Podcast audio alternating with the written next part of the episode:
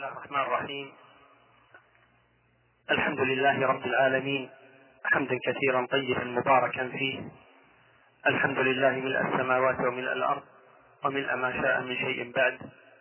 الحمد لله حتى يرضى والحمد لله إذا رضي والحمد لله بعد الرضا والصلاة والسلام على المبعوث رحمة للعالمين نبينا محمد وعلى آله وصحابته أجمعين أما بعد السلام عليكم ورحمة الله وبركاته وحياكم الله جميعا وأسأل الله جل وعلا أن يكتب وأن يحسب لنا ولكم الأجر حديثنا في هذه الليلة هو تتمة لما ذكر في الدرس الماضي عن أصحاب النبي صلى الله عليه وآله وسلم وسيكون حديثنا في هذه الليلة عن موقف الشيعة الاثني عشرية من أصحاب رسول الله صلى الله عليه وآله وسلم لقد صور الشيعة الاثنى عشرية للناس أنه لم يلتف حول رسول الله صلى الله عليه وسلم إلا مجموعة من الكذابين والمنافقين الذين وافقوه في الظاهر من أجل الدنيا فقط وذلك ليتسلموا الخلافة من بعده وصوروا لنا أن النبي صلى الله عليه وآله وسلم عاش طيلة عمره معهم مبغضا لهم كارها صحبتهم خائفا أن يخدع بالأمر الحق بين أظهرهم في بيان شأنه وشأن وليه من بعده علي بن أبي طالب وكذبوا في ذلك كله ومع هذا يرون أن النبي صلى الله عليه وسلم إنما تزوج منهم وزوجهم مصانعة ومخادعة منه ومنهم بعضهم لبعض وأنه كان يدعو عليهم سرا ويلعنهم من وراء ظهورهم وأن القرآن النازل من رب العزة تبارك وتعالى كان ينزل صباح مساء بلعن أولئك القوم فهم المجرمون في القرآن وهم المنافقون وهم الكافرون وهم الفاسقون وهم الظالمون بل هم الفحشاء والمنكر والبغي وما جاء ذم في القرآن إلا ويعنيهم ولا لعنة إلا وتقصدهم وأن النبي صلى الله عليه وسلم سكت عن هذا كله وعلمه سرا لعلي بن أبي طالب وحده الذي كانت عنده هذه الأسرار هكذا صوروا رسول الله صلى الله عليه وآله وسلم أسوأ صورة فجعلوه مصانعا مخادعا ساكتا على الظلم والضيم بل الإجرام والكفر أولئك الصحابة الذين بذلوا أموالهم وحاربوا أقرب الناس إليهم لأجل إعلاء كلمة الله تبارك وتعالى وفي كل أوجه الخير تسابقوا وبعد أن فازوا ونالوا مرتبة الرضا ورضي الله عنهم بعدها رجعوا مرتدين على أعقابهم شيء عجيب إذا قلنا بأن الخونة والجهال هم خاصة الإمام ومن يجلس معه وهم الذين أحاطوا به إحاطة السوار بالمعصم فهم الأهل وهم المستشارون فهل يعقل بعد ذلك وصف هؤلاء القوم بأنهم نكصوا على أعقابهم إلا النادر منهم الغالبية لم تنتفع بالتربية والتوجيه كل ذلك الجهد الذي بذله النبي صلى الله عليه وآله وسلم ذهب أدراج الرياح باعوا دينهم لأجل المال من أخذ هذا المال لا ندري من دفع هذا المال أيضا لا ندري وأين هذا المال وهل يوجد مال كل هذا لا يدرى فكر أخي في جهادهم مع الإمام المجاهد صلى الله عليه وآله وسلم وصبرهم معه وبذلهم الغالي والنفيس في سبيل نصرة هذا الدين تدبر قول الله تبارك وتعالى هو الذي بعث في الأميين رسولا منهم يتلو عليهم آياته ويزكيهم ويعلمهم الكتاب والحكمة وإن كانوا من قبل لفي ضلال مبين حاول أن تتدبر قول الله تبارك وتعالى ويزكيهم هل زكاهم الله تبارك وتعالى عن طريق هذا الرسول الكريم صلى الله عليه وآله وسلم إن الطعن في أصحاب رسول الله صلى الله عليه وسلم هو نقد مباشر شئت أو أبيت إلى رسول الله صلى الله عليه وسلم بل إلى رب العزة تبارك وتعالى الصحابة الذين رضي الله عنهم وأنزل في فضلهم آيات تتلى إلى يوم القيامة مدحهم المصطفى عليه الصلاة والسلام في أحاديث كثيرة التلازم والتلاحم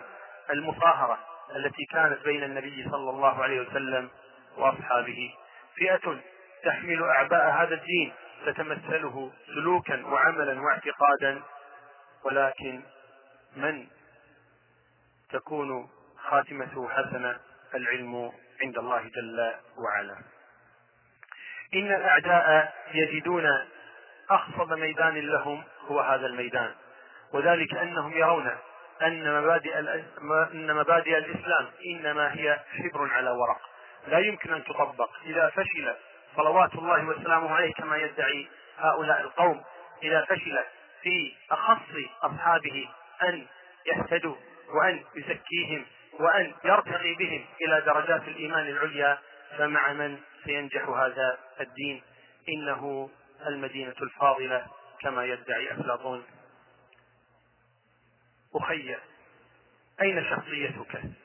لا تقبل قول علمائك دون روية ودون نظر لا تقل أبناء الطائفة أو الأهل أو العلماء لهم رأي وأنا لهم تبع لا تكن مع الخيل أينما سارت سرته وإذا توقفت وقفته إنك يوم القيامة ستسأل عن نفسك ستدخل القبر فردا فكر تأمل واسأل ربك الهداية وأنت صادق في الدعاء والله الهادي إلى سواء السبيل تذكر منزلة رسول الله صلى الله عليه وسلم عند الله ومنزلة أصحابه كذلك عند الله وعند رسوله صلى الله عليه وسلم تأمل قول الله تبارك وتعالى إذ يغشيكم النعاس أمنة منه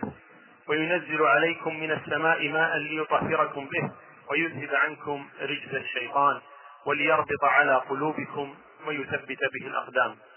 تدبر ما معنى التطهير وإذهاب رجس الشيطان وهل أذهبه الله سبحانه وتعالى تأمل قول الله سبحانه وتعالى الذين قال لهم الناس إن الناس قد جمعوا لكم فاخشوهم فزادهم إيمانا وقالوا حسبنا الله ونعم الوكيل فانقلبوا بنعمة من الله وفضل لم يمسسهم سوء واتبعوا رضوان الله والله ذو فضل عظيم تأمل قول الله تبارك وتعالى ولما راى المؤمنون الاحزاب قالوا هذا ما وعدنا الله ورسوله وصدق الله ورسوله وما زادهم الا ايمانا وتسليما من هم الذين قالوا هذا ما وعدنا الله ورسوله ومنهم الذين حفروا الخندق مع الرسول عليه الصلاه والسلام تامل قول الله تبارك وتعالى يا ايها الذين امنوا اذكروا نعمه الله عليكم اذ جاءتكم جنود فأرسلنا عليهم ريحا وجنودا لم تروها وكان الله بما تعملون بصيرا وأورثكم أرضهم وديارهم وأموالهم وأرضا لم تطئوها وكان الله على كل شيء قديرا من هؤلاء القوم تأمل قول الله تبارك وتعالى لقد رضي الله عن المؤمنين إذ يبايعونك تحت الشجرة فعلم ما في قلوبهم فأنزل السكينة عليهم وأثابهم فتحا قريبا إن الله تبارك وتعالى ذكر أدق الأوصاف ووصل إلى القلوب سبحانه وتعالى فعلم ما في قلوبهم جل وعلا أنقول إن الله بدا له السخط عليهم بعد أن رضي سبحانه وتعالى إياك إياك أن تقول هذه الكلمة تأمل قول الله تبارك وتعالى في وصف المؤمنين رحماء بينهم أولئك أصحاب رسول الله صلى الله عليه وسلم محمد رسول الله والذين معه أشداء على الكفار رحماء بينهم الموالاة بينهم التراحم لأن الله سبحانه وتعالى وصفهم به فعلينا الأخذ به وترك ما ذكره أصحاب الأساطير التاريخية وهذه مسألة في غاية الأهمية آيات محكمات يحكيها الله سبحانه وتعالى لنا سيرة خالدة يسطرها لنا التاريخ عن هؤلاء الأصحاب ثم بعد ذلك نقبل أقوال أقوام لا خلق لهم يتهمون أولئك الجيل بأقزع التهم كما سيأتي بيانه يخبر الله عنهم أنهم تراهم ركعا سجدا كأنهم يقضون زمانهم كله ركعا سجدا والدليل على ذلك قول الله سبحانه وتعالى عنهم يبتغون فضلا من الله ورضوانا هذه مشاعرهم هذه دوافعهم هذه قلوبهم يبتغون فضلا من الله ورضوانا تامل في غزوه تبوك تجد ان الله تبارك وتعالى ذكر المنافقين بالتفصيل وبين صفاتهم وحالهم وان من اهل المدينه مرضوا على النفاق وانهم تخلفوا عن الخروج ولم يشاركوا في النفقات بل لمزوا المتطوعين من المؤمنين وأنهم أصحاب مصالح يبادرون للحلف يتمسكون بأدنى شبهة ويجعلونها حجة لهم فهل منهم العشرة المبشرون أو غيرهم من السابقين تأمل قول الله تبارك وتعالى في وصفهم أي وصف المنافقين ووصف المؤمنين ومن الأعراب من يتخذ ما ينفق مغربا ويتربص بكم الدوائر عليهم دائرة السوء والله سميع عليم هذا صنف من الأعراب عاصر النبي صلى الله عليه وسلم ومنهم صنف آخر ومن الأعراب من يؤمن بالله واليوم الآخر ويتخذ ما ينفق قربات عند الله وصلوات الرسول ألا إنها قربة لهم سيدخلهم الله في رحمته إن الله غفور رحيم تجد ذكر الذين تخلفوا عن رسول الله صلى الله عليه وسلم ولم يشاركوا في جيش العسرة في جيش العسرة والذين خلطوا عملا صالحا وآخر سيئا التفصيلات واضحة من عند الله تبارك وتعالى ودقيقة وفيها بيان لواقع المجتمع لا تجد ذكرا للمهاجرين والأنصار إلا بخير في كتاب الله تبارك وتعالى لو تفحصت القرآن كله لما وجدت إلا الخير لهم عند الله جل وعلا لقد تاب الله على النبي والمهاجرين والأنصار الذين اتبعوه في ساعة العسرة من بعد ما كاد يزيغ قلوب فريق منهم ثم تاب عليهم إنه بهم رؤوف رحيم ولذلك لما كلم علي بن أبي طالب رضي الله عنه في رد فدك لأصحابها كما قيل قال إنه لا يمكن أن يفعل شيئا لم يفعله أبو بكر وعمر قال أستحي من الله أن أرد شيئا منع منه أبو بكر وأمضاه عمر وهذا في الشافي في صفحة 213 و13 إن الاعتبار في مدح الله تبارك وتعالى له حيث اخبر الله جل وعلا حيث اخبر الله جل وعلا في وصف اصحاب رسول الله صلى الله عليه وسلم ذلك مثلهم في التوراه ومثلهم في الانجيل ان الله تبارك وتعالى مدحهم باعتبار ما في الكتب السابقه في التوراه والانجيل بل قبل ان يخلق الله السماوات والارض لا يكاد عاقل ان يقبل ان الله تعالى يطلق المدح لاناس سيرتدون على أعقابهم القهقراء إنهم الذين آمنوا به أي برسول الله صلى الله عليه وسلم حين كذبه الآخرون دافعوا عنه واحتملوا الأذى وناصروه في حروبه ولم يرغبوا عنه بأنفسهم صلوات الله وسلامه عليه كلهم كانوا عشيرة واحدة مع رسول الله صلى الله عليه وسلم بقوا ثمانية أعوام مع النبي صلى الله عليه وسلم محاربين لجميع البلدان موطنين أنفسهم على الموت متعرضين مع ذلك لحرب قيصر وكسرى وغيرهم كيف يقبل هؤلاء رجلا لا عشيرة له ولا قبيلة ولا منعة ولا حاجب ولا حرس ولا مال يعطيهم ولا شيء يخوفهم ومع هذا يعطونه الخلافة دون علي رضي الله عنه ما الذي جعلهم يبيعون دينهم بدنيا غيرهم لقد انضم أصحاب النبي صلى الله عليه وسلم تحت راية علي ولوائه وآزروه في حروبه ضد من خالفه وبذلوا دماءهم وأموالهم في سبيل ذلك لماذا؟ ما الذي غيرهم؟ قال, قال رضي الله عنه إنه بايعني القوم الذين بايعوا أبا بكر وعمر وعثمان على ما بايعوهم عليه وإن مشهورا للمهاجرين والأنصار لا ندري ويا ليتنا ندري كيف خذله أي علي رضي الله عنه كيف خذله المهاجرون والأنصار في السابق أيام أبي بكر وعمر وعثمان وجحدوا حقه في الإمامة حين طاف بهم يناشدهم إياها ثم يسارعون إلى بيعته بعد وفاة عثمان رضي الله عنه فكيف يريد منا شيوخ الشيعة أن نقبل بهذا التناقض بل المخالف للعقل والتاريخ ما الذي جلى أبصارهم في عونه إذ دعاهم إلى نفسه فقامت معه طوائف من المسلمين بذلوا دماءهم دونه ورأوه حينئذ صاحب الأمر والأولى بالحق ممن نازعه وقد اتفقت النقلة أعني نقلة الأخبار على أن أكثر الصحابة كانوا مع علي في حروبه في الجمل وفي صفين وفي بعض الروايات أنهم في معركة الجمل بلغوا عن الصحابة أربعة آلاف مع النبي صلى الله مع علي رضي الله تبارك وتعالى عنه هؤلاء هم المهاجرون الأولون والأنصار الذين مدحهم الله في كتابه ليسوا سوى الخلفاء الأربعة وسائر أصحابه ومع هذا يقول الشيعة ويقدمون روايات الكليني والمجلسي والجزائري والطبرسي وغيرهم من المجاهيل والوضاعين والكذابين يقدمون أقوال هؤلاء على كتاب الله وعلى سنة رسول الله صلى الله عليه وسلم بل بل وعلى أقوال الأئمة أعني أئمة أهل البيت وعلى العقل والنقل على كل هذا يقدمون روايات أناس لا خلاق لهم نحن نقول إذا كانوا كفارا فبمن تتعلق الآيات التي أثنى الله بها على المهاجرين والأنصار أن توفي كل هؤلاء المهاجرين والأنصار الذين أثنى الله عليهم في زمن النبي صلى الله عليه وسلم أم إنهم خافوا من أبي بكر وعمر قولوا لنا بالله عليكم إننا سننقل الآن لكم وتسمعون كلام علماء الشيعة الكبار في أصحاب رسول الله صلى الله عليه وسلم وهي نقول من كتبهم المعتمدة التي مات عليها كبارهم وسلفهم وتلقفها خلفهم فاعتنوا بطبعها ونشرها في كل مكان ولذلك لن ننشر أسرارا قال نعمة الله الجزائري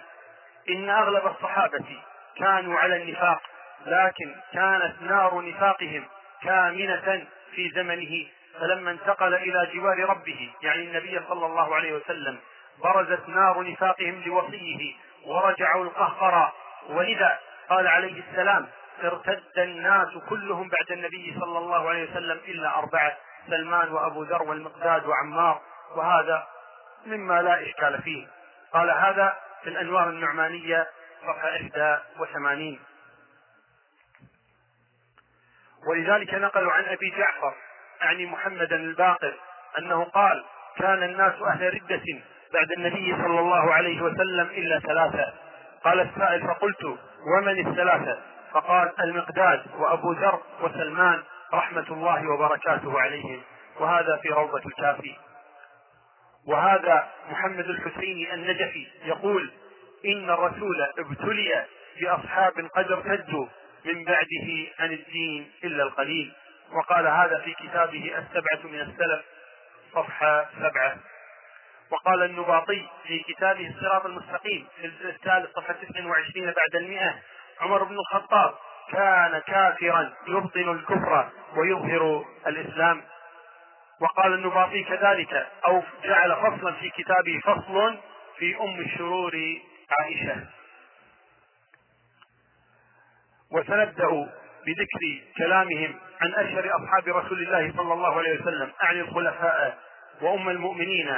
وغيرهم من أصحاب رسول الله صلى الله عليه وآله وسلم فهذا الصديق الذي سماه النبي صلى الله عليه وسلم بل سماه الله الصديق كما ذكر ذلك علي بن ابي طالب رضي الله عنه لله ان الله انزل اسم الصديق من السماء اخرجه الطبراني وقال الحافظ ابن حجر اسناده او اسناد رجاله ثقات الصديق يقولون عنه إنه كان يصلي خلف رسول الله صلى الله عليه وآله وسلم والصنم معلق في عنقه يسجد له وكان يفطر متعمدا في نهار رمضان ويشرب الخمر ويهجو رسول الله صلى الله عليه وآله وسلم وهذا في البرهان للبحراني الجزء الأول صفحة 500 وذكر عن أبي بكر أنه قيل لجعفر الصادق قال له رجل خالد بن الجيش جعلت فداك سمى رسول الله صلى الله عليه وسلم ابا آه، بكر الصديق قال نعم قال فكيف قال حين كان معه في الغار قال رسول الله صلى الله عليه واله وسلم اني لارى سفينه جعفر بن ابي طالب تضرب تضطرب في البحر ضاله قال يا رسول الله وانك لتراها قال نعم قال فتقدر ان ترينيها قال ادن مني فدنا منه فمسح على عينيه ثم قال انظر فنظر ابو بكر فرأى السفينة وهي تضطرب في البحر ثم نظر إلى قصور المدينة فقال في نفسه الآن صدقت أنك ساحر فقال رسول الله صلى الله عليه وسلم الصديق أنت وهذا في بصائر الدرجات للصفار صفحة 44 و400 أما عمر رضي الله عنه وأرضاه وما أدراكم ما يقولون في عمر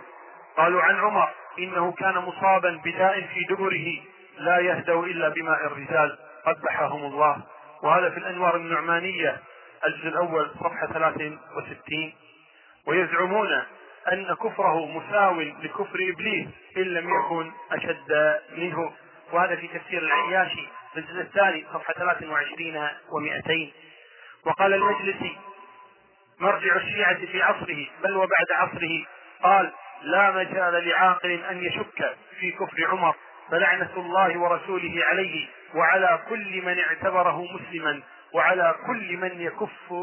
عن لعنه وهذا قاله في جلاء العيون صفحة 45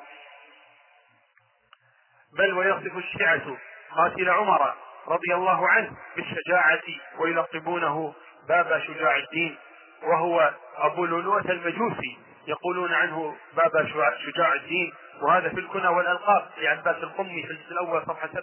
47 و100 ولذلك قالوا إن من, إن من يلعن أبا بكر وعمر رضي الله عنهما يقول إن من يلعن من يلعن أبا بكر وعمر في الصباح لم يكتب عليه ذنب حتى يمسي ومن لعنهما في المساء لم يكتب عليه ذنب حتى يصبح وهذا في ضياء الصالحين صفحة 13 و500 وهذا دعاء صنمي قريش انظروا ماذا يقولون في هذا الدعاء اللهم صل على محمد وآل محمد والعن صنمي قريش يعنون أبا بكر وعمر يقولون والعن صنمي قريش وجبتيهما وطاغوتيهما اللهم العن صنمي قريش وجبتيها وطاغوتيها وإفكيها وابنتيهما الذي اللذين خالف امرك وانكرا وحيك وجحدا انعامك وعصيا رسولك وقلبا دينك وحرفا كتابك واحب اعداءك وجحد الاءك وعطل احكامك وابطل فرائضك والحد في اياتك وعاديا وعاديا اولياءك وواليا اعداءك وخربا بلادك وافسد عبادك اللهم لعنهما واتباعهما واولياءهما واشياعهما ومحبيهما وأنصارهما فقد أخرب بيت النبوة وردم بابه ونقض سقفه وألحق سماءه بأرضه وعاليه بسافله وظاهره بباطنه واستأصل أهله وأباد أنصاره وقتل أطفاله وأخلي منبره من وصيه ووارث علمه وجحد إمامته وأشرك بربهما إلى آخر هذا الدعاء عندهم وهذا ذكره شيخهم تقي الدين ابراهيم بن علي بن الحسن بن محمد بن صالح العاملي المشهور بالكفعمي في كتابه المصباح صفحة 52 و500 وذكره المجلسي في بحار الأنوار في الجزء الخامس والثمانين صفحة 60 و200 وفي الجزء الثاني والثمانين صفحة 60 و200 كذلك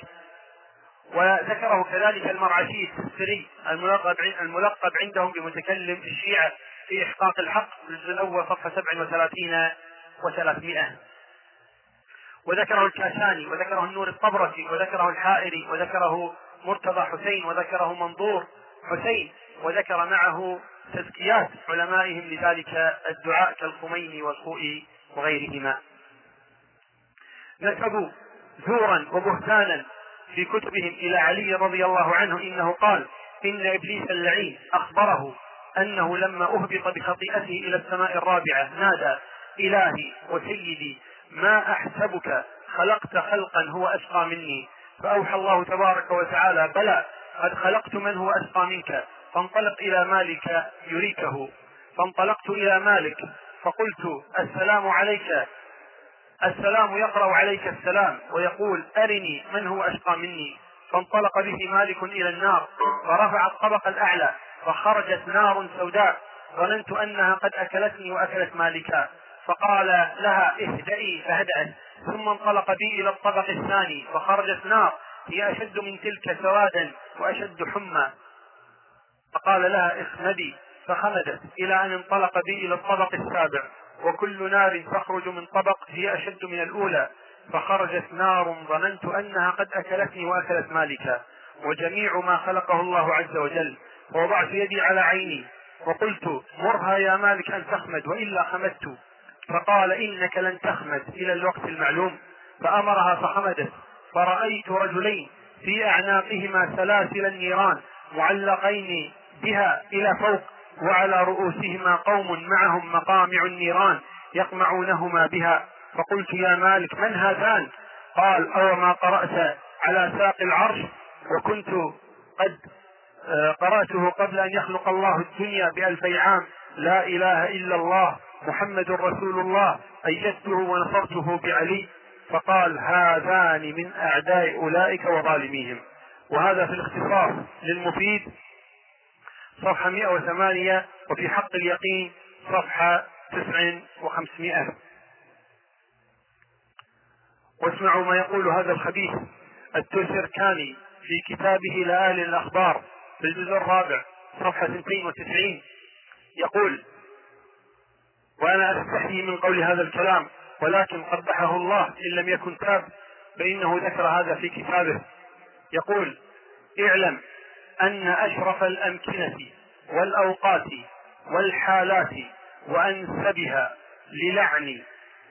للعن عليهم عليهم اللعنة إذا كنت في المبال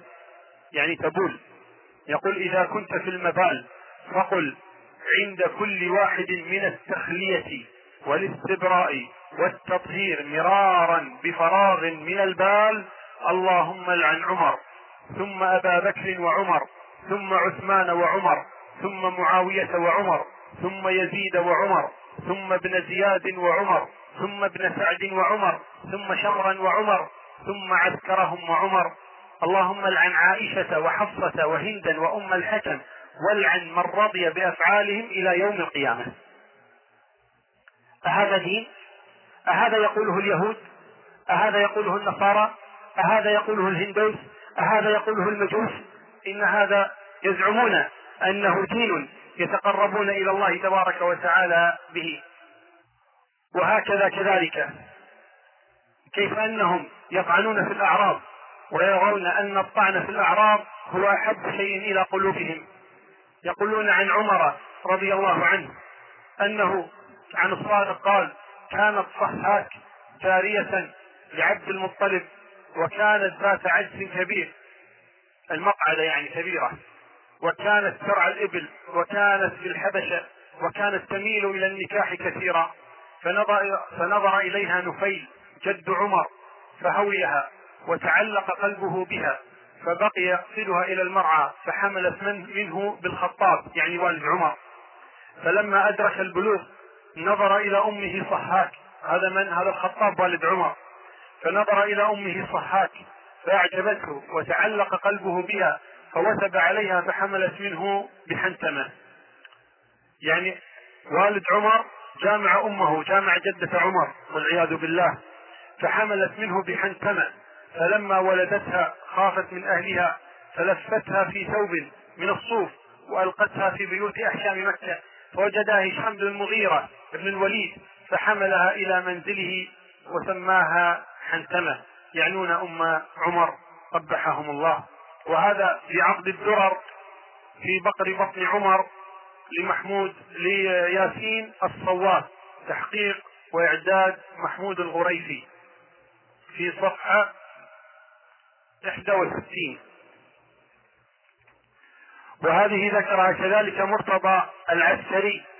ونقلها عنه علي شريعتي في التشيع العلوي والتشيع الصفوي وقال الخميني المتأخر يقول إننا هنا لا شأن لنا بالشيخين يعني أبا بكر وعمر يقول لا شأن لنا بالشيخين وما قاما به من مخالفات للقرآن ومن تلاعب بأحكام الإله وما حللاه وحرماه من عندهما وما مارساه من ظلم ضد فاطمة ابنة النبي صلى الله عليه وآله وسلم وضد أولاده ولكننا نشير إلى جهلهما بأحكام الإله والدين وهذا قاله في كشف الأسرار صفحة 26 و100 وقال بعدها بصفحة وإن مثل هؤلاء الأفراد الجهال يعني الخليفتين يقول وإن مثل هؤلاء الأفراد الجهال الحمقى والأفاقون والجائرون غير جديرين بأن يكونوا في موقع الإمامة وأن يكونوا ضمن أولي الأمر وقال أيضا صفحة 37 و100 الواقع أنهم أعطوا الرسول حق قدره الرسول الذي كد وجد وتحمل المصائب من أجل إرشادهم وهدايتهم واغمض عينيه وفي أذنيه كلمات ابن الخطاب القائمة على الفرية والنابعة من أعمال الكفر والزندقة وإلى الآن بعض جهال أهل السنة يثني على الخميني ويعتبره من الناس المعتدلين قبحهم الله وهذه القصيدة التي ذكرها الصواف صاحب كتاب ياسين الصواف صاحب كتاب عقد الدرر في بقر بطن عمر أقول هذه قصيدة ذكرها ياسين الصواف هذه قصيدة ذكرها ياسين الصواف يعتبرونه عيدا يوم قتل عمر رضي الله عنه وأرضاه يقول ياسين صواف وهللت فرحا يوم الرواح به نار السعير وما فيها من السعر وغادر اللات تبكيه وتندبه وما بين أهل ولاة الغدر والكفر يا صح إن هذا عيد فاطمة عيد السرور ببقر البطن من عمر يوم به كسفت شمس الضلال وقد راعى البدايع من فقد بذي نظري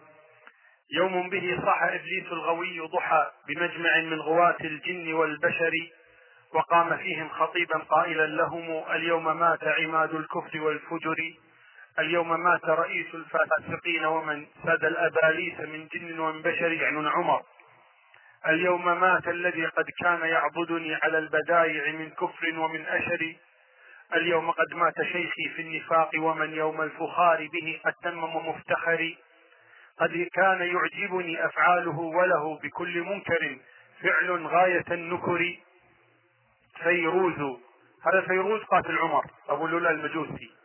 فيروز لا شلة الكفان منك لقد قتلت غندرا أدهنيت بالظفر فقرت بطن عدو الله من نتجت منه البدايع بالصمصامة الذكر, بالصمصامة الذكر قتلت أول من سن الخلاف على آل النبي مدى الأيام والعصر قتلت فرعون آل البيت من صدرت منه الجراءة في تأخير ذي القدر قتلت من مات ولم يؤمن بخالقه وفاسقا لم يكن يوما بمزدجر قتلت من عاند الكرار حيدرة وعاود الكفر في سر وفي جهر ما أسس الجور والعدوان غير أبي بكر ولا ساس من ظلم سوى عمر مثلاهما الجبس والطاغوت قد فتنا جل البرية من, با من باد ومن حضر ضلا معا وأضل الناس ويحهما سيلقيان غدا في الحشر سيلقيان غدا في الحشر في سقر وثالث القوم أبدى في الورى عجبا وسار بين البرايا أقبح السير إني إلى الله من فعل الثلاثة في الإسلام وجري إلى يوم المعاد يري أرجو من الله ربي أن يبلغني أرى, أرى اللعينين رؤيا العين بالنظر ينبشان كما قال النبي لنا من بعد دفنهما في ساتر الحفر ويشهران بلا شك ولا شبه على رؤوس الملا من سائر البشر ويصلبان على جذعين من خشب ويحرقان بلا شك ولا نكر هذه القصيدة قالها صاحب عقد الدرر في بقر بطن عمر أو صاحب عقد الدرر في إدخال السرور على بنت سيد البشر علامتهم ياسين ابن أحمد الصواف إعداد وتحقيق محمود الغريفي وهذه من سلسلة مصادر بحار الأنوار وهذا مقدم الكتاب الغريفي يقول إن قاتل الخليفة الثاني ليس كعب الأحبار كما ذكر البعض وإنما هو أبو لؤلؤة فيروز وإنه وإن كان على أي مذهب أو ملة أو دين فإنه مستحق للرحمة انظروا كيف يقولون على أي مذهب أو ملة أو دين فإنه مستحق للرحمة لما تحقق من دعاء الصديقة السهراء على يديه لما دعت عليه ببقر البطن يعني عمر وأنه وإن لم يثبت أنه دفن في كاشان إلا إنه نظرا لعدم تحديد بقعة دفنه يعنون أبا لؤلؤة المجوسي فإنه واجب التكريم له ويقتضي زيارة هذا المقام المنسوب إليه برجاء أن يكون له ومن المناسب عند زيارته الترحم عليه كرامة لفعله أي دين هذا هذا حالهم مع أبي بكر وعمر وأما عثمان فقال الكركي إن من لم يجد في قلبه عداوة لعثمان ولم يستحل عرضه ولم يعتقد كفره فهو عدو لله ورسوله كافر بما أنزل الله وهذا في نفحات اللاهوت قطعة يعني من الورق سبع وخمسين وزعموا قبحهم الله ان عثمان كان ممن يلعب به وانه كان مخنثا وهذا في الصراط المستقيم للبياضي الجزء الثالث صفحه 30 وقالوا انه اتي بامراه لتحد اي زانيه فقاربها اي جامعها ثم امر برجمها وكذا هذا في الصراط المستقيم للبياضي الجزء الثالث صفحه 30 وهكذا دائما يطعنون في الأعراض طعنوا في عمر رضي الله عنه وادعوا أن أمه كانت زانية وكذا الآن دور عثمان سيأتينا دور باقي الصحابة وهذا أبو بصير يروي عن جعفر بن محمد قال يؤتى بجهنم لها سبعة أبواب بابها الأول للظالم وهو زريق وبابها الثاني لحبتر والباب الثالث للثالث والباب الرابع لمعاوية والباب الخامس لعبد الملك والباب السادس لعسكر ابن هوسر والباب السابع لأبي سلامة فهم أبواب لمن تبعهم قال المجلسي في هذا الكلام الأول زريق أبو بكر والثاني عمر والثالث عثمان وعسكر كناية عن عائشة وسائر أهل الجمل إذ كان اسم الجمل الذي تركبه عائشة عسكرا وروي أنه كان شيطانا وهذا في تفسير العياتي الجزء الثاني صفحة 63 و200 وكلام المجلس في بحار الأنوار الإسلام صفحة 38 وهذا الصدوق يقول واعتقادنا في البراءة أنها من الأوثان الأربعة والإناث الأربع ومن جميع أشياعهم وأتباعهم وأنهم شر خلق الله عز وجل ولا يتم الإقرار بالله وبرسوله وبالأئمة إلا بالبراءة من أعدائهم والاوثان الاربعه هم ابو بكر وعمر وعثمان ومعاويه واما الاناث الاربع فهم فهن عائشه وحفصه وهند وام الحكم وقالوا عن ام طلحه بن عبيد الله اسمها صعبه بنت الحضرمي انها كانت لها رايه يعني كانت ثانيه انها كانت رايه كانت لها رايه بمكه وأنها استضعت بأبي سفيان فوقع عليها وتزوجها عبيد الله بن عثمان والد طلحة فجاءت بطلحة بن عبيد الله لستة أشهر فاختصم أبو سفيان وعبيد الله في طلحة فجعل أمره إلى صعبة فألحقته بعبيد الله وهذا في الطرائف لابن طاووس صفحة 95 و400 وعن أبي عبد الله جعفر الصادق كذبا وزورا يكذبون عليه أنه قال في تفسير قول الله تبارك وتعالى وضرب الله مثلا للذين آمنوا امرأة فرعون إذ قالت رب ابن لي عندك بيتا في الجنة ونجني من فرعون وعمله ونجني من القوم الظالمين قال هذا مثل ضربه الله لرقية بنت رسول بنت رسول الله صلى الله عليه وسلم التي تزوجها عثمان بن عفان وقالت نجني من فرعون وعمله يعني من الثالث وهذا نقله البحراني في البرهان الجزء الرابع صفحة 58 و300 وهذا القم في تفسيره لقول الله تبارك وتعالى كانتا تحت عبدين من عبادنا صالحين فخانتاهما قال والله ما عنا بقوله فخانتاهما إلا الفاحشة وليقيمن الحد على عائشة فيما أتت في طريق البصرة وكان طلحة يحبها فلما أرادت أن تخرج إلى البصرة قال لها فلان لا يحل لك أن تخرجي من غير محرم فتزوجت أو فزوجت نفسها من طلحة وهذا في تفسير القمي صفحة 41 و300 وذكر رجب البرسي أن عائشة جمعت أربعين دينارا من خيانة وفرقتها على مبغض علي وهذا في مشارق الأنوار صفحة ست وثمانين مشارق أنوار اليقين هكذا كلامهم دائما على الأعراب وهذا معاوية بن أبي سفيان يقولون عنه إن زندقته أشهر من كفر إبليس وهذا في تنقيح المقال للإمام قراني الجزء الثالث صفحة 220 و200 وقالوا عن عمرو بن العاص كما قال محمد جواد مغنية وهو من المعاصرين قال النابغة أم عمرو بن العاص كانت بغية فوقع عليها أبو لهب وأمية بن خلف وهشام بن المغيرة وأبو سفيان بن حرب والعاص بن وائل فأتت بعمر وادعاه الأربعة فقالت أمه هو من العاص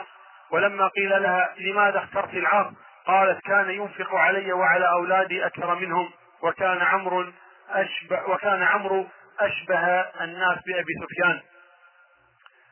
وقال عبد الواحد الأنصاري وهو من المعاصرين كذلك عن عمرو بن العاص إنه لم يشك أحد من المؤرخين في أنه ولد سفاح وكلام مغنية ذكره في الشيعة والحاكمون لمحمد جواد مغنية صفحة 53 وهذا الأنصاري عبد الواحد الأنصاري يقول فلم يشك احد من المؤرخين في عمرو بن العاص انه ولد سفاح اشترك في, في اخراجه من اعماق امه سته نفر ابو سفيان واميه بن خلف والعاص بن وائل وهشام بن المغير وابو لهب وخلف الجمحي وادعاه كلهم فحكموا امه فحكمت فيه للعاص بن وائل وهذا في اضواء على خطوط محب الدين صفحه 81 ولذلك يسمون عمرو بن العاص او يلقبونه بالعاصي ابن العاصي ابن العاهره الماكر الخبيث لعنهم الله تبارك وتعالى. بعد هذا كله نقول قال علي رضي الله عنه لاتباعه اني اكره لكم ان تكونوا سبابين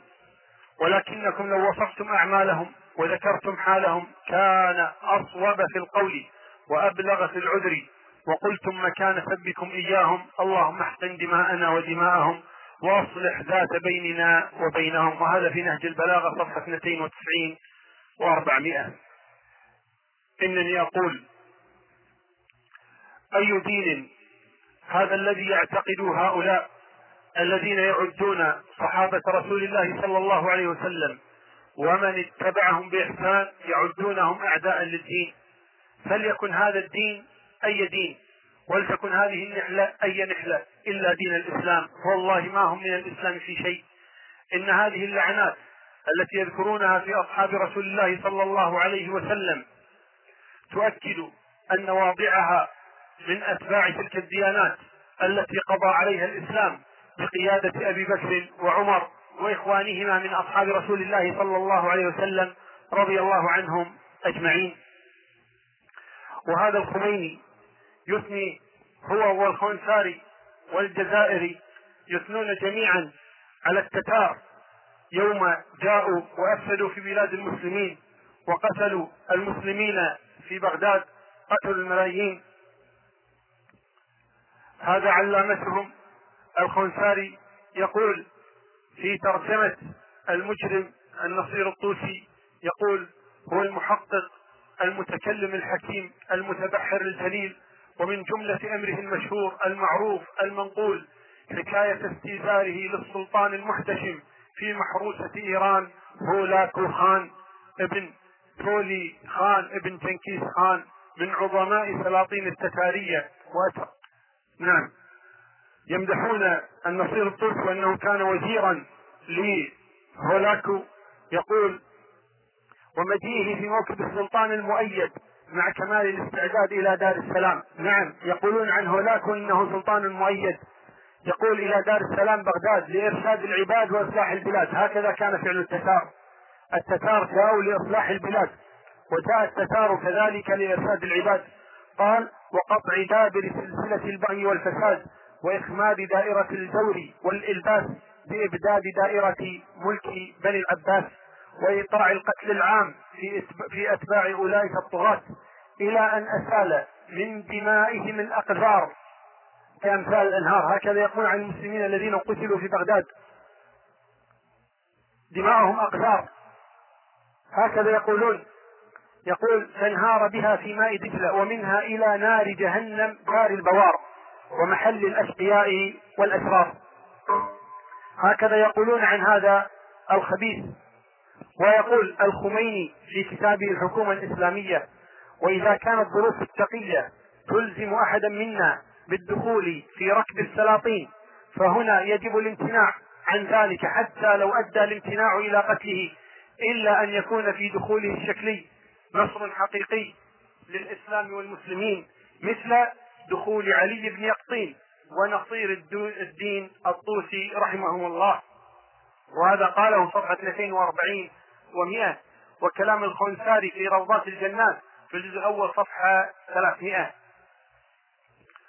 ثم يقول الخميني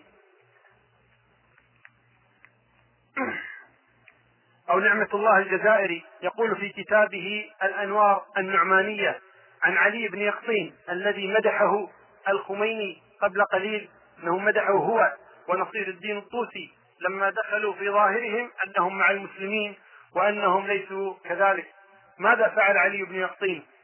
يقول الجزائري في الانوار النعمانيه في الجزء الثاني صفحه 38 يقول وفي الروايات ان علي بن يقطين وهو وزير الرشيد قد اجتمع في حبسه جماعه من المخالفين يعني من السنه وكان من خواص الشيعه فامر غلمانه فهدوا سقف الحبس على المحبوسين فماتوا كلهم وكانوا خمسمائة رجل تقريبا فأراد الخلاص من تبعات دمائهم فأرسل إلى الإمام مولانا الكاظم فكتب إليه جواب كتابه بأنك لو كنت تقدمت إلي قبل قتلهم لما كان عليك شيء من دمائهم وحيث أنك لم تتقدم إلي يعني لم تستأذن فكفر عن كل رجل عن كل رجل قتلته منهم بتيس والتيس خير منه يقول نعمة الله الجزائري فانظر إلى هذه الدية الجزيلة التي لا تعادل دية أخيهم الأصغر وهو كلب الصيد فإن ديته عشرون درهما ولا دية أخيهم الأكبر وهو اليهودي أو المجوسي فإنها ثمانمائة درهم وحالهم في الآخرة أخس وأبخس هكذا يعتقدون فينا نحن أهل السنة والجماعة هكذا يعتقدون في أصحاب رسول الله صلى الله عليه وآله وسلم وهكذا يعتقدون في دماء المسلمين وهذا لا شك أنه يدل على أن عقولهم معكوسة وأن قلوبهم منكوسة وهؤلاء لا إيمان لهم ولا اتباع لهم أيها الشيعي يا من اتبعت هؤلاء القوم على عجرهم وبجرهم اسمع ماذا يقول الإمام الشوكاني رحمه الله تعالى يقول فيا من أفسد دينه بدم خير القرون وفعل بنفسه ما لا يفعله المجنون إن قلت اقتديت في سبهم بالكتاب العزيز كذبت في هذه الدعوة من كان له في معرفة القرآن أدنى تبريز فإنه مصرح بأن الله جل جلاله قد رضي عنهم ومشحون بمناقبهم ومحاسن أفعالهم ومرشد إلى الدعاء لهم وإن قلت اقتديت بسنة رسول الله صلى الله عليه وسلم المطهرة قام في وجه دعواك الباطلة ما في كتب السنة الصحيحة من مؤلفات أهل البيت وغيرهم من النصوص المصرحة بالنهي عن سبهم وعن أذية رسول الله صلى الله عليه وسلم بذلك وأنهم خير القرون وأنهم من أهل الجنة وأن رسول الله صلى الله عليه وسلم مات وهو راض عنهم وما في طي تلك الدفاتر الحديثية من ذكر مناقبهم الجمة كجهادهم بين يدي رسول الله صلى الله عليه وسلم وبيعهم نفوسهم وأموالهم في سبيل الله تبارك وتعالى مفارقتهم الأهل والأوطان والأحباب والأخدان طلبا للدين وفرارا من مساكنة الجاحدين وكم يعد العاد من هذه المناقب التي لا تتسع إلا لمجلدات ومن نظر ما تتسع لها إلا مجلدات ومن نظر في كتب السير والحديث عرف من ذلك ما لا يحيط به الحصر وإن قلت أيها الساب لخير هذه الأمة من الأصحاب إنك اقتديت بأئمة أهل البيت في هذه القضية الفظيعة فقد ادعيت شيئا عظيما إخواني جميعا إنني أقول هذا الكلام لعلي أرى نورا خافتا ولو قليلا يصل إلى أذهاني وإلى أعيني من يريد الحق أقول كلمة أخيرة أوجهها لشيعتي لمن يسمعني منهم ويحكم أين يذهب بكم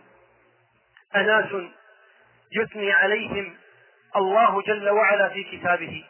ورسوله صلى الله عليه وسلم في سنته وأئمة آل البيت في كلامهم مع ما تواتر من حسن, من حسن سيرهم حتى مدحهم واعترف بفضلهم الكفار من المستشرقين وغيرهم تسبونهم وتلعنونهم لأجل ماذا؟ لأجل أكاذيب وضعت عليهم ترى أنترك قول ربنا فيهم ونأخذ قول المجلسي والجزائري والطبرسي والخميني وغيرهم ألا تعقلون ألا تدركون كيف يخطط لكم علماؤكم يدافعون عن القائلين بالتحريف ويثنون على فعل التتار بالمسلمين وعلى فعل الروس بالعثمانيين تاريخ أسود مليء بالخيانة والغدر من زمن الحسن ثم الحسين ثم زيد بن علي وهكذا إلى يومنا هذا لا نعرف عنكم إلا الغدر تسبون أصحاب رسول الله صلى الله عليه وسلم مع مدح أئمتكم لهم وثنائهم عليهم وحسن علاقتهم بهم ألا تعتقدون أن ما يقوله المجلسي والطبرسي والكركي والكفعمي وغيرهم كذب أين أنتم من الفتوحات زمن الخلفاء أين أنتم من إقامة الدين الذي شهد به الهرمزان لعمر يوم قال له حكمت فعدلت فأمنت فنمت لما لم يقم الحسين على معاوية خلال عشرين سنة أيستحق أخذ الخلافة إن كانت أخذت كل هذا السب والتكفير واللعن أين ثناء علي على أصحاب رسول الله صلى الله عليه وسلم أين ثناء علي على أبي بكر وعمر ألم يذكر أنهما قد أحسنا ألم يسمي أبناءه بأسمائهم ألم يصاهرهم ألم يجاهد معهم ألم يكن قاضيا زمن عمر وعثمان أتقبل أن تكون قاضيا في خلافة عمر وأن تزوجه ابنتك وتسمي ابنك باسمه إن عليا رضي بهذا كله هل سببت فرعون وهامان وأبا جان كما سببت عمر ألا ترى أنه يكاد لك وأنت تصعد تصعد ولكن إلى الهاوية وما أدراك ما هي نار حامية هل فشل رسول الله صلى الله عليه وسلم في إصلاح أصحابه وهل كان أقرب الناس إليه المنافقون فزوجهم وتزوج منهم أترى رسول الله صلى الله عليه وسلم يهاجر خائفا مختفيا ويأخذ معه رأس النفاق إياك أن تقولها أما كان يمكن لأبي بكر أن يسأل أو يعطس حتى يعلم به المشركون أين أنت من قول الله تبارك وتعالى ألا تقرأ القرآن لمن أريد أن أسألك هذا السؤال لمن قال الله هذه الآيات في من نزلت هذه الكلمات لقد رضي الله عن المؤمنين إذ يبايعونك تحت الشجرة فعلم ما في قلوبهم فأنزل السكينة عليهم وأثابهم فتحا قريبا لمن قال الله سبحانه وتعالى محمد رسول الله والذين معه أشداء على الكفار رحماء بينهم تراهم ركعا سجدا يبتغون فضلا من الله ورضوانا سيماهم في وجوههم من اثر السجود ذلك مثلهم في التوراه ومثلهم في الانجيل كزرع اخرج شطاه فازره فاستغلظ فاستوى على سوقه يعجب الزراع ليغيظ بهم الكفار اياك اياك ان تكون منهم يعجب الزراع ليغيظ بهم الكفار وعد الله الذين امنوا وعملوا الصالحات منهم مغفره واجرا عظيما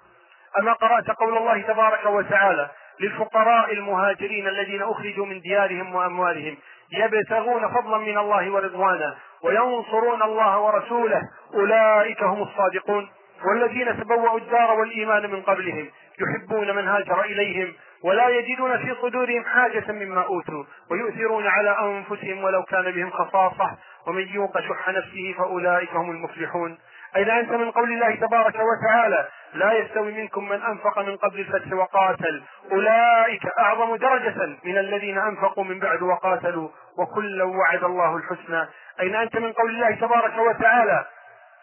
لقد تاب الله على النبي والمهاجرين والأنصار الذين اتبعوه في ساعة العسرة من بعد ما كاد يزيغ قلوب فريق منهم ثم تاب عليهم إنه بهم رؤوف رحيم أين أنت من قول الله تبارك وتعالى لا يستوي القاعدون من المؤمنين غير أولي الضرر والمجاهدون في سبيل الله بأموالهم وأنفسهم فضل الله المجاهدين بأموالهم وأنفسهم على القاعدين درجة وكلا وعد الله الحسنى وفضل الله المجاهدين على القاعدين اجرا عظيما اي ما انت من قول الله تبارك وتعالى والسابقون الاولون من المهاجرين والانصار والذين اتبعوهم باحسان رضي الله عنهم ورضوا عنه واعد لهم جنات تجري تحتها الانهار خالدين فيها ابدا ذلك الفوز العظيم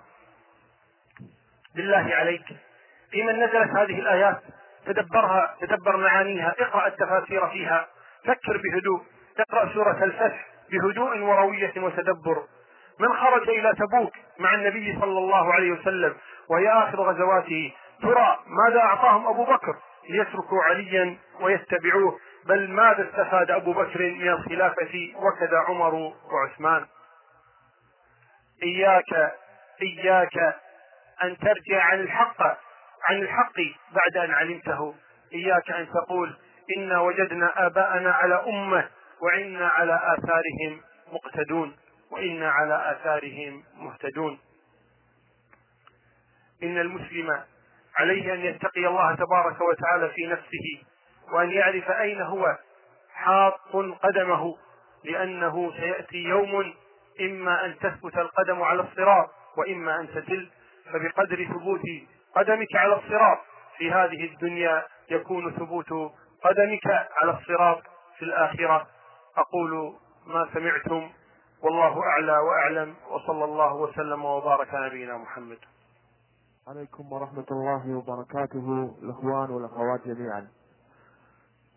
نشكر شيخنا الفاضل الشيخ عثمان الخميس على هذا الكلام والمحاضرة إن شاء الله تسمحوا لي بدقيقة ونصف فقط حتى يكون هناك نوع من المنطقية بالكلام هناك جملة أثارتني من كلام أو خطبة الشيخ تقول يا أيها الشيعي يا من تتبع هؤلاء القوم يا شيخ يا جليل حبيبي أنا لا أتبع هؤلاء القوم الذين ذكرت أشعارهم وذكرت كلامهم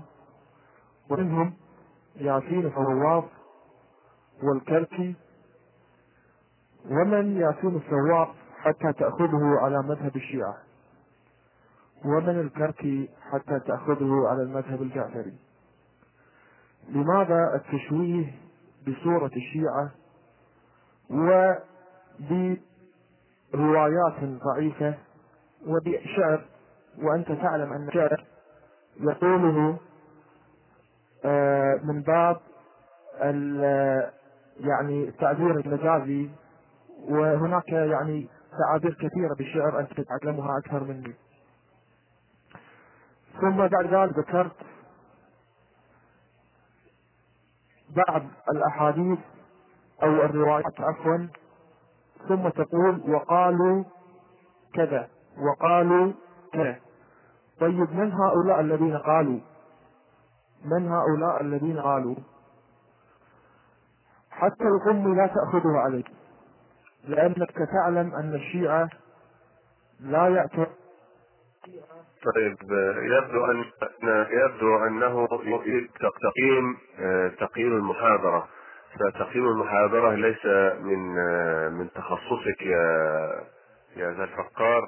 فلعلك تدخل في الموضوع لأن أن بهذه الطريقة فقدت دقيقة تقريبا من وقتك فلعلك تدخل في صلب الموضوع ودعك من تقييم المحاضرة فالشيخ ليس عنده كثير وقت وكان هنا إخوة كثيرون هنا نريد أن نتكلم أيضا هذا الله إياك ادخل في الموضوع مباشرة ولا تسهب سأفعل النقطة الآن اللهم صل على محمد وعلى محمد انا حبيت اذكر ذلك من باب توضيح الحقائق وليس من باب الاسهاب محاضرات او كذا ادري ما عندكم وقت لذلك انا حبيت توضيح فقط على اساس ندخل في صلب الموضوع ان شاء الله وباقي لي وقت قليل اشكركم عليه يا شيخ الخميس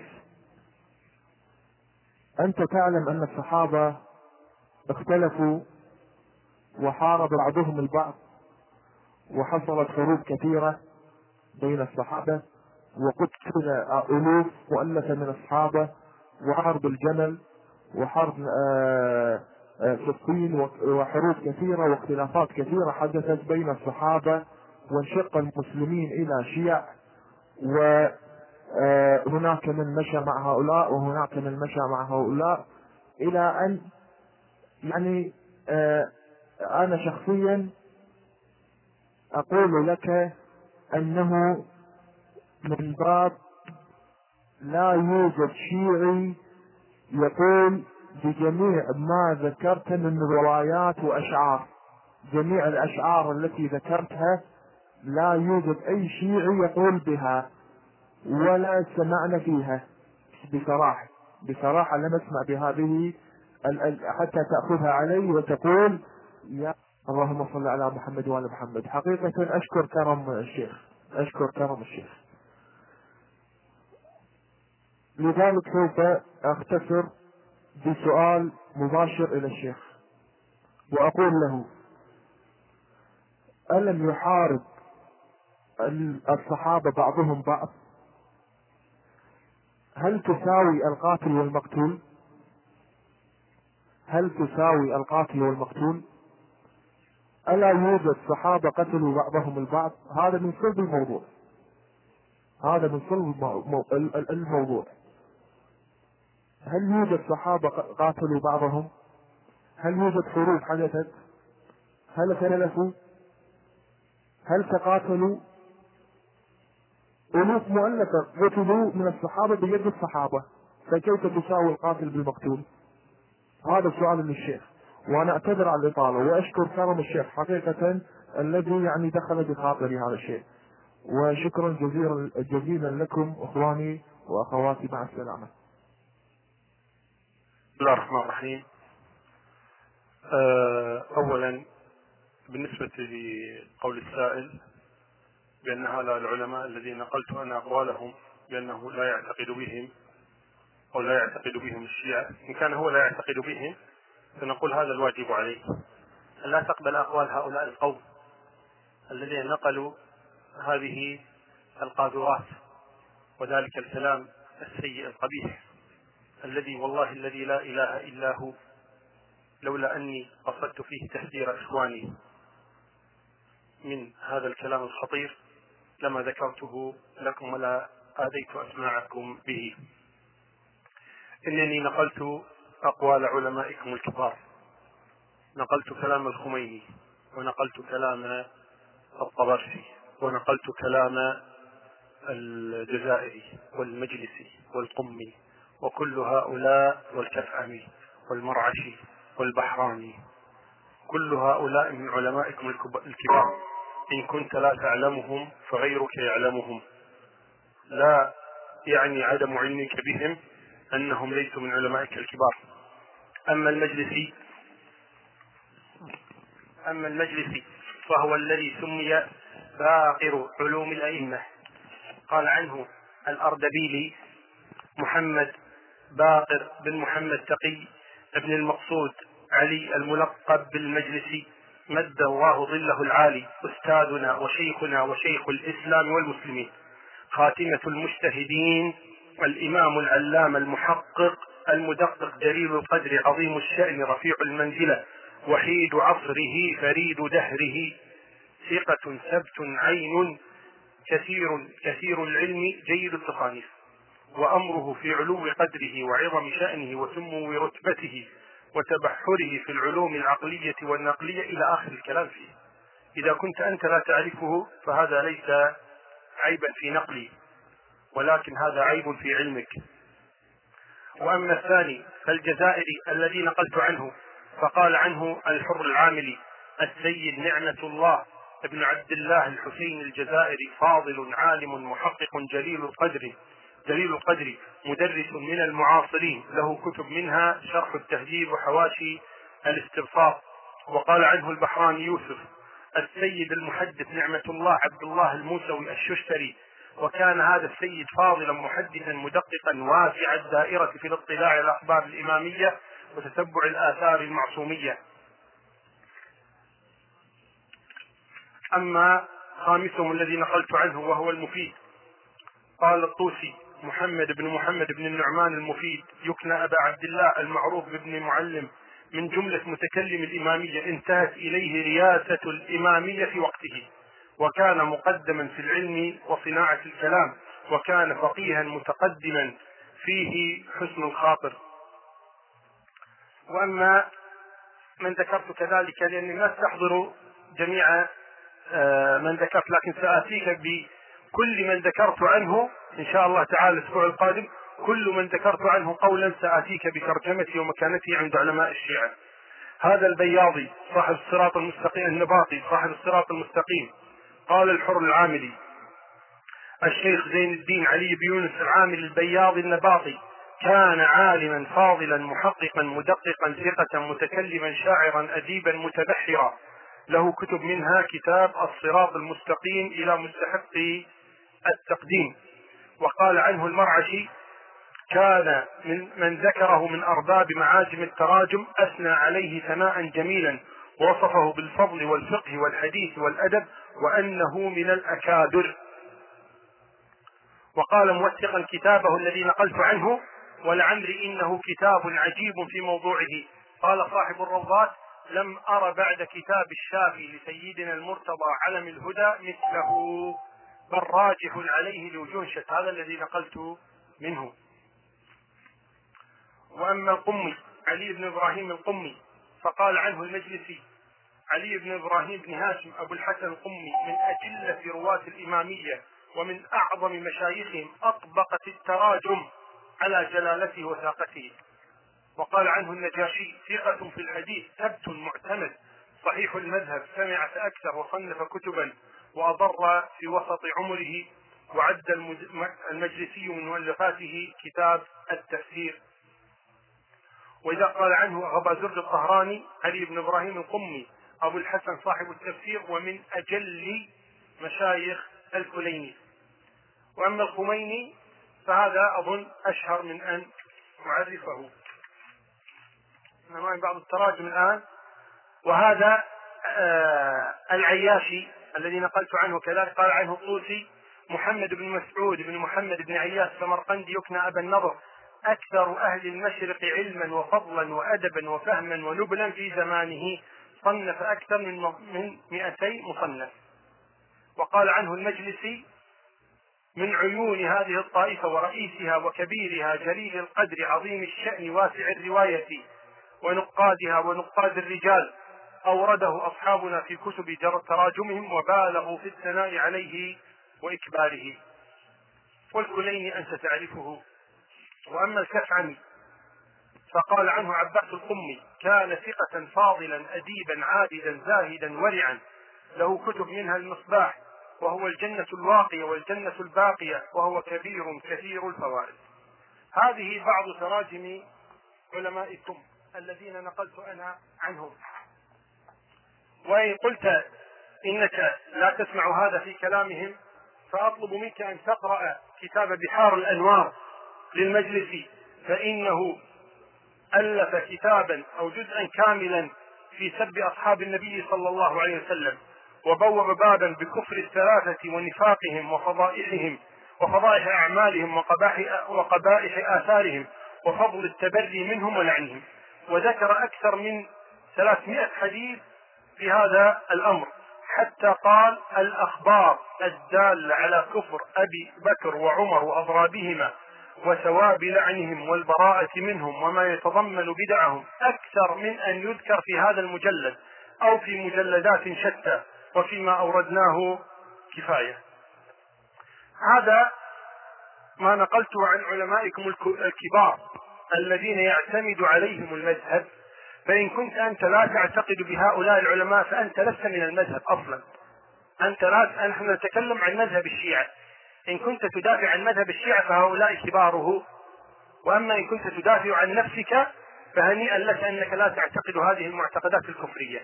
هذا أمر وأما الأمر الثاني وهو قولك إن الصحابة رضي الله عنهم قد تقاتلوا وقد قتل منهم الألوف فقتل منهم الألوف هذه من عندك أما إنهم قد تقاتلوا فهذا حق وإن شاء الله تعالى سيكون لنا جلسة كاملة في شبهاتكم وشبهات غيركم على أصحاب النبي صلى الله عليه وسلم وبيان الرد الواضح الجلي عليها بحول الله تبارك وتعالى وقوته نعم أه السلام عليكم ورحمة الله وبركاته، أقول لك جزاك الله خير يا شيخنا الفاضل. أه أسمع دائما في غرف الشيعة آه، قول نحن ما نطلب لكننا فقط الان آه، هذه آه، دائما نسمعها من هؤلاء القوم ايضا اريد تخريجا لحديث فاضع ثلاث اسئله وارجو المعذره تخريجا لحديث زواج عمر رضي الله عنه من بنت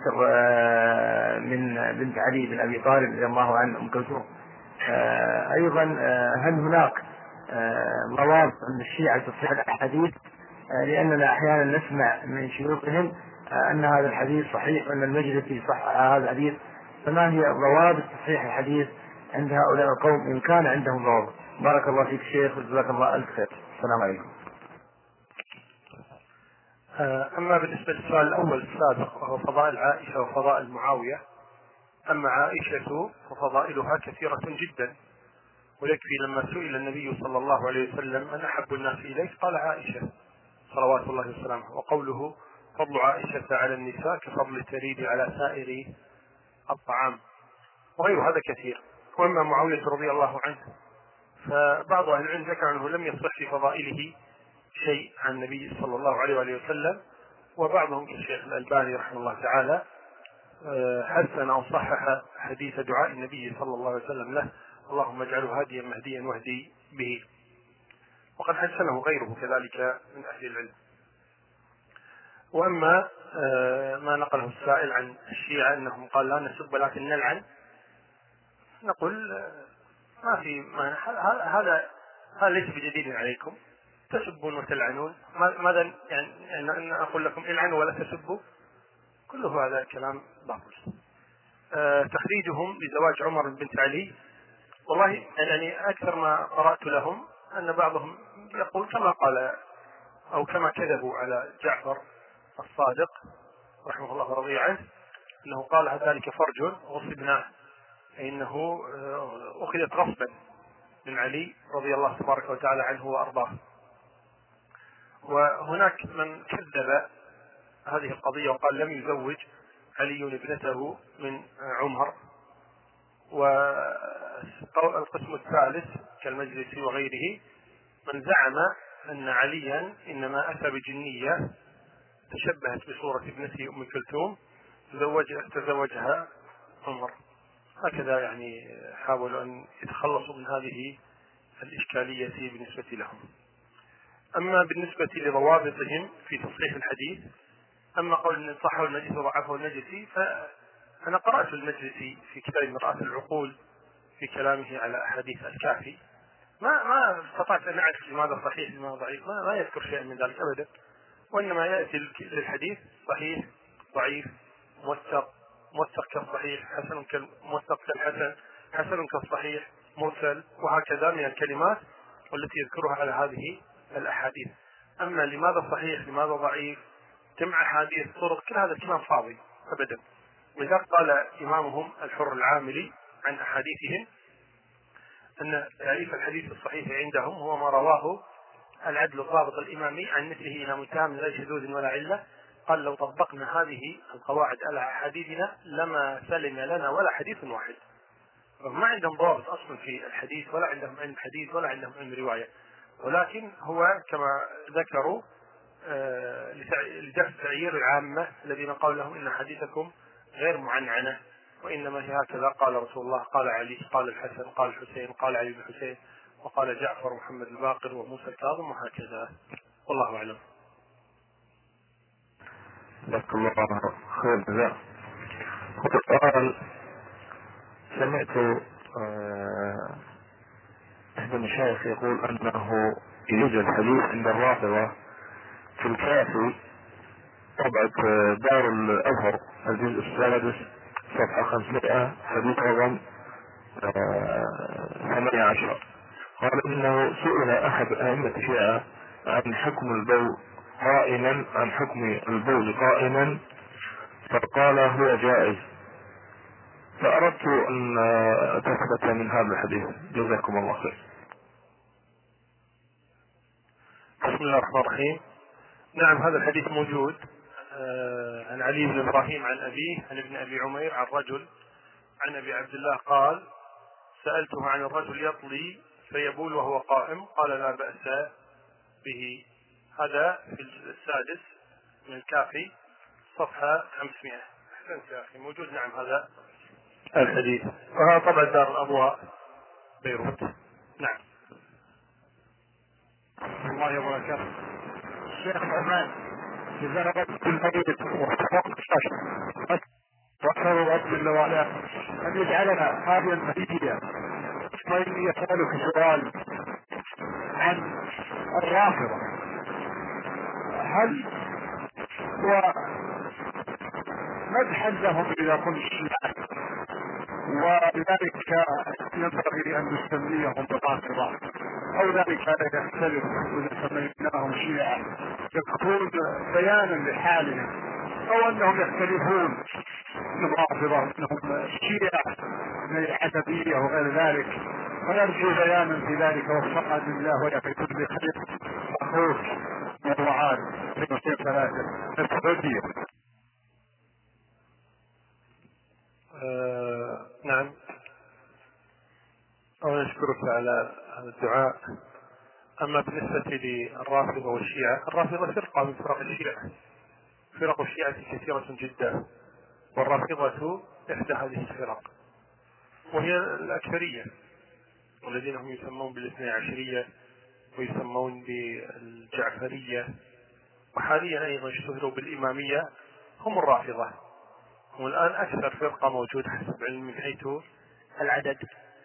فالرافضة فرقة من فرق الشيعة يجوز أن نقول لهم رافضة ويجوز أن نقول لهم آه، شيعة من باب ذكر آه، عموم الفرق لكن لا شك أن الاثنى عشرية أن الاثنى عشرية لا شك أنهم جميعا رافضة نعم السلام عليكم ورحمة الله وبركاته مساك الله وبركاته يا شيخ بارك الله فيك يا ابو احمد انا طولي يمكن 10 فوت بعد يعني شخص طويل شيخنا بارك الله فيك عندي سؤال اخير يعني عندما تتكلم عن الصحابه عموما آه، نجد نعم، كيف يوهم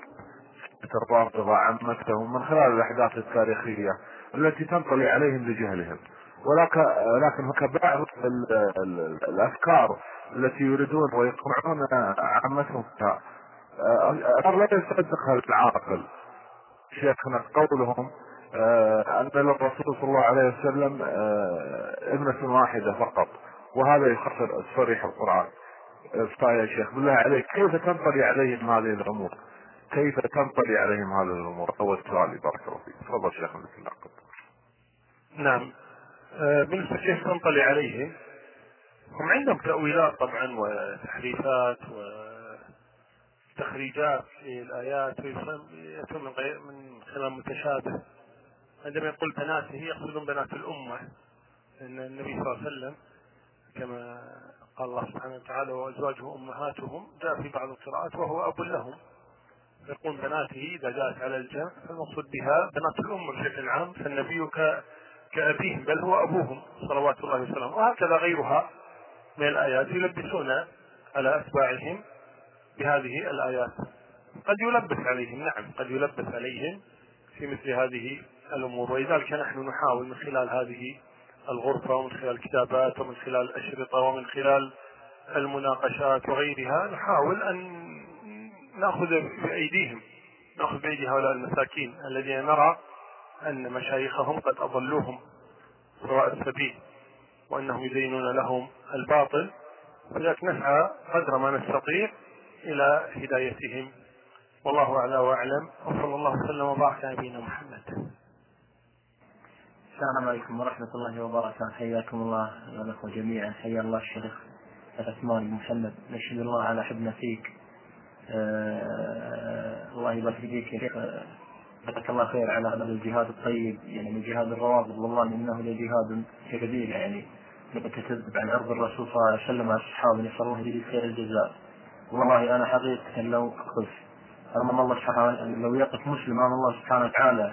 فيحاججني له فما بالكم أيها الروافض إذا كان خصيمكم يوم القيامة الرسول صلى الله عليه وسلم عندما طعنتم في عرضه وفي أصحابه والصحابة والصحابة رضوان الله عليهم كلهم سيكون خصيم خصماء لكم آه، يوم القيامة. بارك الله فيك شيخ آه، عثمان. آه، بس عندي سؤال بارك الله فيك عن صحة الحديث أن الرسول صلى الله عليه وسلم كان جالسا آه، في على بئر ويعني واضع ساقيه آه، في الماء فدخل أبو بكر رضي الله عنه ولم آه، ولم يتحرك فدخل عمر ولم يتحرك فدخل عثمان رضي الله عنه فقطع ساقيه فقال تساءل الصحابة أن يعني أنك دخل أبو بكر فلم تغطي ودخل عمر ولم تغطي فغطيت أمام عثمان قال ألا لا أستحي من رجل تسري من الملائكة آه، بارك الله فيك يا شيخ أتمنى يعني أنك تبين صحة الحديث فيك. نعم أولا أحبك الله في حسن فيه أما بالنسبة لهذا الحديث آه، فالظاهر الله العالم أنه دخل عليك حديث في حديث حديث دخول النبي صلى الله عليه وسلم إلى الحائط الذي فيه بئر وحراسة أبي موسى له ودخول أبي بكر وعمر وعثمان عليه ليس فيه أنه غطى ساقه وإنما ذاك فيه تبشيرهم فيه تبشيرهم بالجنة وما تغطية الساق فكان في بيته صلوات الله وسلامه عليه فلما دخل عليه أبو بكر ثم عمر ثم عثمان فغطى صلوات الله وسلامه عليه وقال ألا استحي من رجل تستحي من هناك خشي لا يقول عثمان حاجته إذا وجد النبي صلى الله عليه وسلم على هذه الحال لشدة حيائه وهذا حديث حسن نعم السلام عليكم ورحمة الله وبركاته أشكرك فيك أخي الحبيب آه، أبا دجانة وحيا الله شيخنا الشيخ عثمان الخطيب وبارك الله فيك وفي جهودك آه، وندعو الله سبحانه وتعالى اجعل ما تفعل في ميزان حسناتك آه، شيخنا كما تعلم كتب باللغه العربيه التي تصبح دين الرافضه متوفره ولكن المكتبه الانجليزيه تعاني في الواقع من عدم وجود الكتب التي تبين حقيقة هذا الدين المنحرف وكما نعلم جمهورية إيران الرافضية آه، ترسل آلاف الكتب لأوروبا وأمريكا فيا ليتك يا شيخ يعني تهتم آه، بمسألة ترجمة بعض الكتب التي كتبت ككتابك القيم آه، صفحات من التاريخ ونحو ونحو ذلك فهذا ان شاء الله قد يساهم في فضح هذه المنحرفه في امريكا واوروبا بارك الله فيك أه، لا شك اولا جزاك الله تبارك وتعالى خير على هذا الاهتمام لا شك ان أه، يعني جهود الافراد ليست كجهود الدول هذه جهود دوله وعندهم الاخماس ملايين من هذه الاخماس يبذلونها في هذا السبيل ولكن يبقى الحق أبلج والباطل لجلج فلذلك آه، نحن نسعى وأنت تسعى وغيرك يسعى إن شاء الله تبارك وتعالى في نشر هذه الكتب وطبعها في آه، اللغات المختلفة لينتفع بها الناس وأشكر لك يعني اهتمامك بارك الله فيك جزاك الله خيرا شكرا بارك الله فيك ونفع الله بك السؤال آه، سؤال بقيه آه، سؤالين بمعنى صح يا شيخ آه، السؤال الأول يقول الرسول الكريم الله عليه وسلم جاء لنا بكلمة الأخلاق فماذا تقول في بعض في بعض من أهل السنة والجماعة كسبين الى يسبون ألفاظ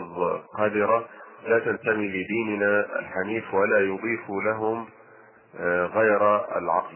قد تصريح آه، على العلم ان الشيعه لا يستخدمون هذه الالفاظ آه، هذه والله اعلم ليس فيها آه، عموما الشق الثاني او الجزء الثاني او السؤال الثاني بمعنى البحر اذكر لنا فضائل السيده عائشه رضي الله عنها, عنها بعد موت الرسول صلى الله عليه وسلم وفضائل معاويه رضي الله عنه في حق اهل وفضائل معاويه في حق اهل بيت رسول الله صلى الله عليه واله وسلم وشكرا وهذا الجباني هذا كما قال بالضبط يا شيخ تفضل بلا شيخ الله معكم بسم الله اما بالنسبه لسب الشيعه بالفاظ قذره الشيعه وغيرهم النبي صلى الله عليه وسلم ما كان سبابا ولا كان شتاما صلوات الله وسلامه عليه بل كان على خلق عظيم صلوات الله وسلامه عليه وكما قالت عائشه رضي الله عنها كان خلقه القران صلى الله عليه واله وسلم فالسب آه، ليس من ديننا في شيء وما كان النبي صلى الله عليه وسلم يشتم احدا ولا يسب احدا صلوات الله وسلامه عليه وهذا مما حبب الناس فيه حتى اليهود حتى غير اليهود عرفوا فيه هذه الاخلاق واذا كان الكفار كانوا يعلمون في النبي صلى الله عليه وسلم هذا الخلق صلوات الله وسلامه عليه فلذلك كان أبو سفيان قبل أن يسلم لما دعاه النبي صلى الله عليه وسلم إلى الإسلام قبيل الفتح يقول ما أبرك ما أرحمك هكذا كانوا يعلمون من أخلاقه صلوات الله وسلامه عليه لذلك السب لا يجوز أصلا لا للرافضة ولا لغيرهم كأفراد أما كفرق فسب الكافر وسب أهل البدع هذا وارد لا شيء فيه من لعنهم وسبهم كأهل البدع بشكل مجمل لكن لا ينبغي الإكثار من هذا السب والطعن واللعن خاصة على الأفراد بأعيانهم هذا لا يجوز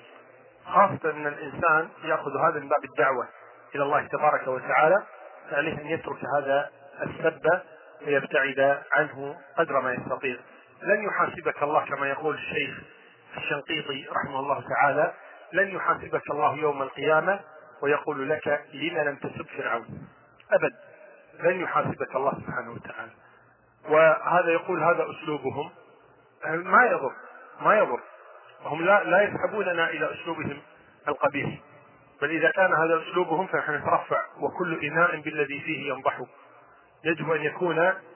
آه، يعني آه، لساننا ينبئ عن أخلاقنا وعن تربيتنا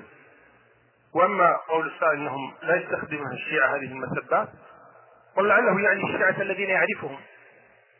واما الشيعه فيسبون اكثر من هذا يكفي إيه الذي نقلناه الان عن سبهم لخير اصحاب النبي صلى الله عليه وسلم بل خير صحب الانبياء كيف يسبونهم سبا مقلعا قبيحا قبحهم الله فلذلك انا اقول الانسان يبتعد عن هذا السب ولا باس ان يدعو لهم بالهدايه ندعو الله تبارك وتعالى أن يهديهم والله أعلى وأعلم وصلى الله وسلم على طيب ما ادري الشيخ عثمان العلي انا سمعت السؤال له صديق شيخ قد اقيمت له اقيمت عليه الحجه من قبل المشايخ هل استمر في صحبه هذا الرافضي ام اترك صحبته تفضل يا شيخ نعم جاء في الحديث عن النبي صلى الله عليه وسلم لا تصاحب الا مؤمنا ولا ياكل طعامك الا تقي صاحب المسلمين صاحب الأتقياء صاحب الصالحين صاحب من تنتفع به إلا إذا كنت تدعوه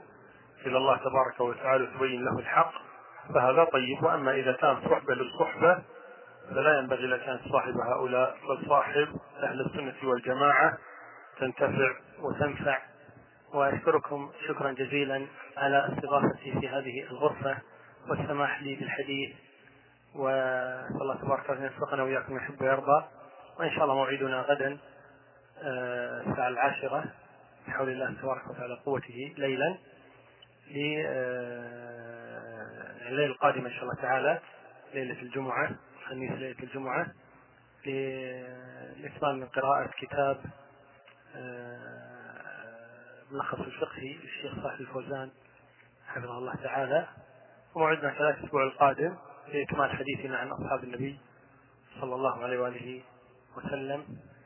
والله أعلى وأعلم وصلى الله وسلم وبارك على نبينا محمد